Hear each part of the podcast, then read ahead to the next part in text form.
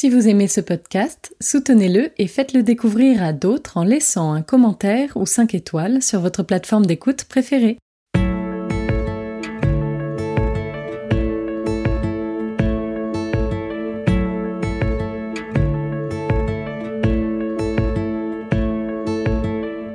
Vous écoutez La philanthropie en question, le podcast qui vous emmène au cœur de la recherche sur le don.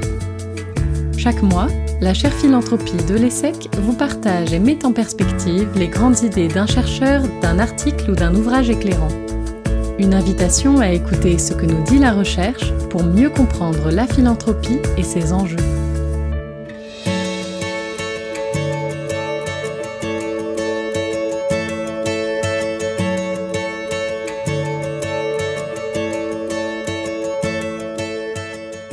Bonjour à tous, je suis ravie de vous retrouver en cette rentrée 2022 pour ce 15e épisode de notre podcast. Je suis Anne Monnier, chercheuse à la chaire philanthropie de l'ESSEC, et aujourd'hui, je vous propose de nous intéresser aux causes impopulaires et aux difficultés qu'elles rencontrent pour lever des fonds. Pour cela, je vous présente un article d'Alison Body et Beth Breeze intitulé What are unpopular causes and how can they achieve fundraising success? Que sont les causes impopulaires et comment peuvent-elles réussir leur levée de fonds J'ai choisi ce texte parce que c'est un sujet important, mais très peu abordé par la littérature, qui me préoccupe depuis mon travail de thèse.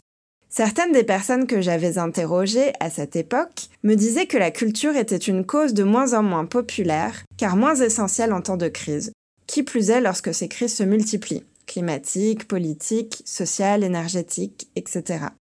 C'est aussi une question qui se pose quand on s'intéresse aux motivations de la générosité. Pourquoi donner à une cause plutôt qu'à une autre? Est-ce que certaines causes attirent plus de dons que d'autres? Etc.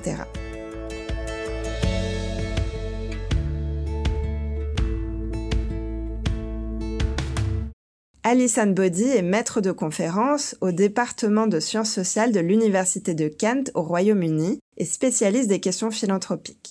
Beth Breeze est professeure, elle aussi à l'Université de Kent, où elle est également directrice du Center for Philanthropy qu'elle a contribué à fonder et du Global Challenges Doctoral Center. Elle est membre de notre conseil scientifique, très reconnu sur les sujets de philanthropie au Royaume-Uni, et auteur d'un livre sorti récemment intitulé In Defense of Philanthropy. L'article est paru en 2016 dans la revue International Journal of Non-Profit and Voluntary Sector Marketing, spécialisée dans le secteur à but non lucratif.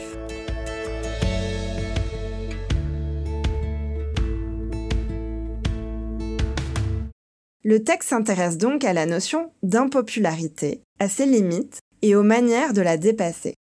Les auteurs se demandent si le fait d'être vu comme impopulaire affecte nécessairement la capacité de lever de fonds des organisations. Elles posent trois questions de recherche. D'abord, comment peut-on définir ce que sont les causes impopulaires? Ensuite, existe-t-il des exemples de bonnes pratiques qui ont permis à des organisations de dépasser l'impopularité de la cause qu'elles soutiennent pour réussir? Et enfin, troisièmement, que peuvent faire les organisations qui se perçoivent comme impopulaires pour maximiser leur portée philanthropique? Elles présentent par ailleurs trois théories sur lesquelles elles vont s'appuyer. La première est le crowding out theory, qui s'appuie sur l'idée de vase communicant et qui veut que certaines organisations mettent moins d'efforts dans la levée de fonds privés car elles reçoivent beaucoup de subventions publiques. Elles se concentrent sur cet aspect, ont donc moins de succès et peuvent donner l'impression qu'elles réussissent moins.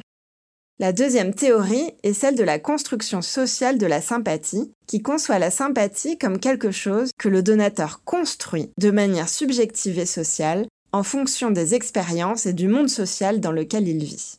Cela suggère que le niveau de popularité d'une cause dépend du niveau de sympathie qu'il peut attirer à un moment dans un contexte et une situation sociale donnée. Il y a donc un élément contextuel et évolutif dans la sympathie. Les auteurs donnent l'exemple des migrants, dont la cause est devenue plus impopulaire avec le contexte médiatique. La troisième théorie est la Labeling Theory, théorie de l'étiquetage, qui s'intéresse aux conséquences d'apposer l'étiquette impopulaire à une organisation ou à une cause philanthropique, notamment par les membres de l'organisation elle-même. Howard Baker, grand sociologue américain de notre siècle, avait montré que les étiquettes sont la création de l'observateur plus que le vrai reflet de caractéristiques intrinsèques. La force de l'impact social de l'étiquetage, positif ou négatif, affecte l'identité propre et le comportement des individus et des groupes. Les organisations philanthropiques qui se réfèrent à leur cause ou organisations comme impopulaires, challenging, négligées peuvent, de manière non intentionnelle, contribuer à dissuader les donateurs.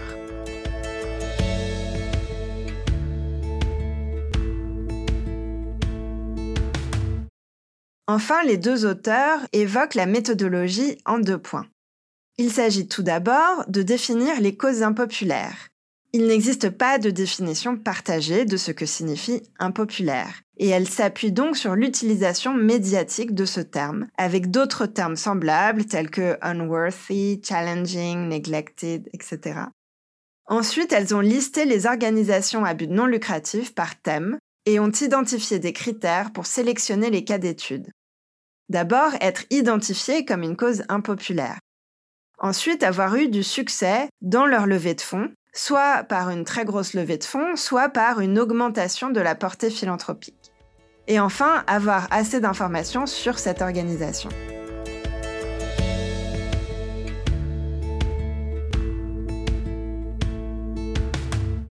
La première grande idée et la grande thèse du texte est que la notion d'impopularité d'une cause est subjective et socialement construite. Lors d'un événement intitulé Lever des fonds pour des causes impopulaires et organisé par le UK Institute of Fundraising, l'équivalent de l'AFF au Royaume-Uni, les organisateurs ont vu que s'étaient inscrites certaines organisations très reconnues qui levaient des fonds pour des causes comme les sans-abri ou les enfants, qui sont des causes qui peuvent pourtant paraître légitimes et populaires. Cela les a beaucoup étonnés, mais cela montre à quel point la popularité ou l'impopularité est en grande partie dans l'œil de l'observateur. C'est une plainte très commune que de dire que la cause que l'on défend est négligée, la Cinderella cause, la cause Cendrillon, comme on dit en anglais. Au sein de nombreuses organisations, il y a cette croyance que les gens ne s'intéressent pas assez à leur cause à leurs bénéficiaires, ni ne comprennent ce qu'ils font.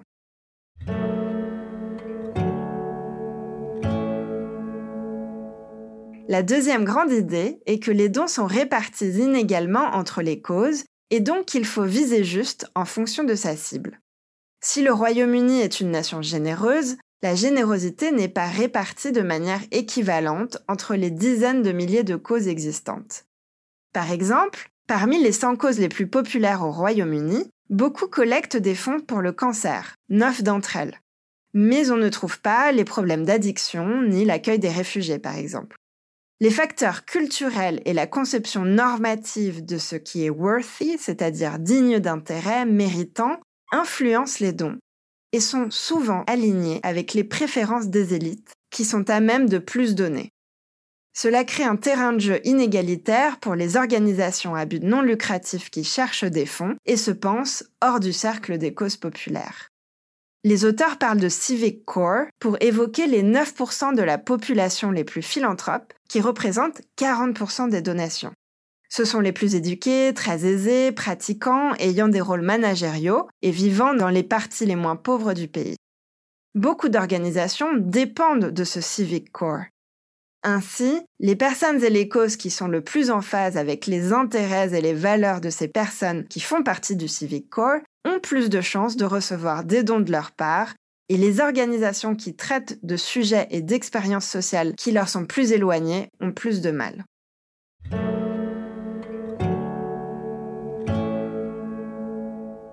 La troisième grande idée est qu'il est possible de réussir ces campagnes de levée de fonds même si l'on se perçoit comme une cause ou une organisation impopulaire. Pour cela, il faut opérer à plusieurs niveaux. D'abord au niveau organisationnel, en établissant une culture philanthropique au sein de l'organisation à tous les niveaux pour que la levée de fonds soit comprise et promue comme faisant partie de la vision de l'organisation mais aussi en créant un réseau de soutiens extérieurs, célèbres si possible, mais aussi des inconnus, qui pourront faire l'éloge de l'organisation. Ensuite, il faut opérer au niveau des donateurs, en suscitant la sympathie, en présentant la cause de façon à ce qu'elle résonne avec le donateur, en en parlant de manière la plus attractive possible, en utilisant les bons mots et les bonnes images.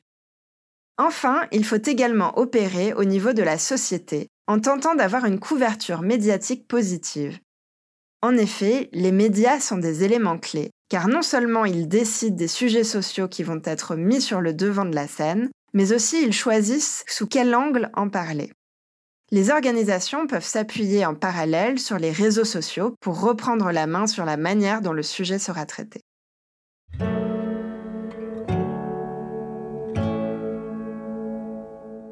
À partir de ces constats, les auteurs proposent une liste de 5 conseils pour les organisations. Tout d'abord, savoir et oser demander. La recherche montre que c'est l'un des facteurs les plus importants pour les dons. Il faut donc investir dans le fundraising, non seulement financièrement, mais aussi en le mettant au cœur de sa stratégie. Ensuite, bien cadrer, angler la cause, en parler de manière à attirer la sympathie, en raisonnant avec les goûts et intérêts personnels des donateurs. Parler d'individus précis plutôt que de manière générale est aussi important. Troisième conseil, illustrer la cause en utilisant les bonnes images qui vont parler aux donateurs. Quatrième conseil, s'entourer de supporters, de personnes qui vont soutenir ce travail de promotion de l'institution, qu'il soit célèbre ou non. Et enfin, dernier conseil, améliorer le profil de l'organisation grâce à des collaborations, en travaillant avec d'autres structures pour améliorer l'image d'une cause impopulaire.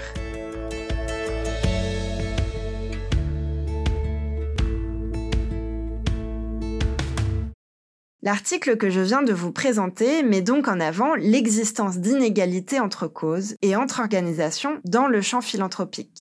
C'est un sujet important, mais peu traité par la recherche. Tout le monde a envie de réussir ses campagnes de levée de fonds, mais tout le monde n'est pas le Louvre ou Versailles. Et à partir de là, comment faire? C'est une question individuelle, de marque, de branding comme on dit, mais aussi structurelle, de concentration des dons au sein des organisations les plus connues et les plus importantes, au détriment des plus petites, ce qui accroît la concurrence entre structures. Un élément essentiel que soulèvent les auteurs pour contourner ces inégalités est l'importance du cadrage de l'histoire, du storytelling dans la levée de fonds.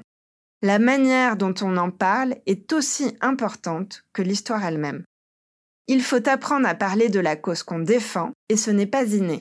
Cela demande un travail de la part des organisations pour trouver la meilleure manière de la mettre en valeur.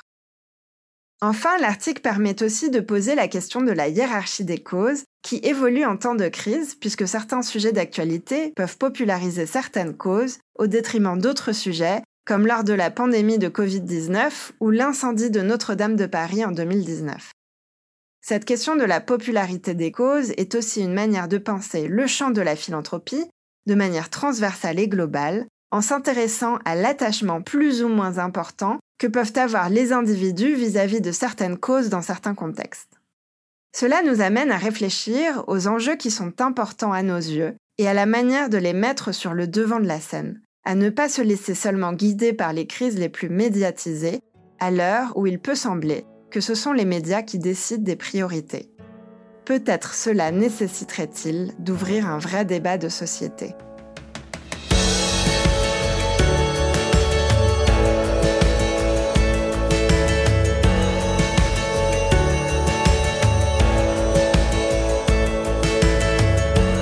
Vous avez écouté le podcast La philanthropie en question de la chaire philanthropie de l'ESSEC. Pour aller plus loin, nous vous invitons à parcourir les références listées en description de l'épisode. Vous y trouverez également notre site internet et notre compte Twitter. Rendez-vous chaque dernier mercredi du mois pour un nouvel épisode. À bientôt!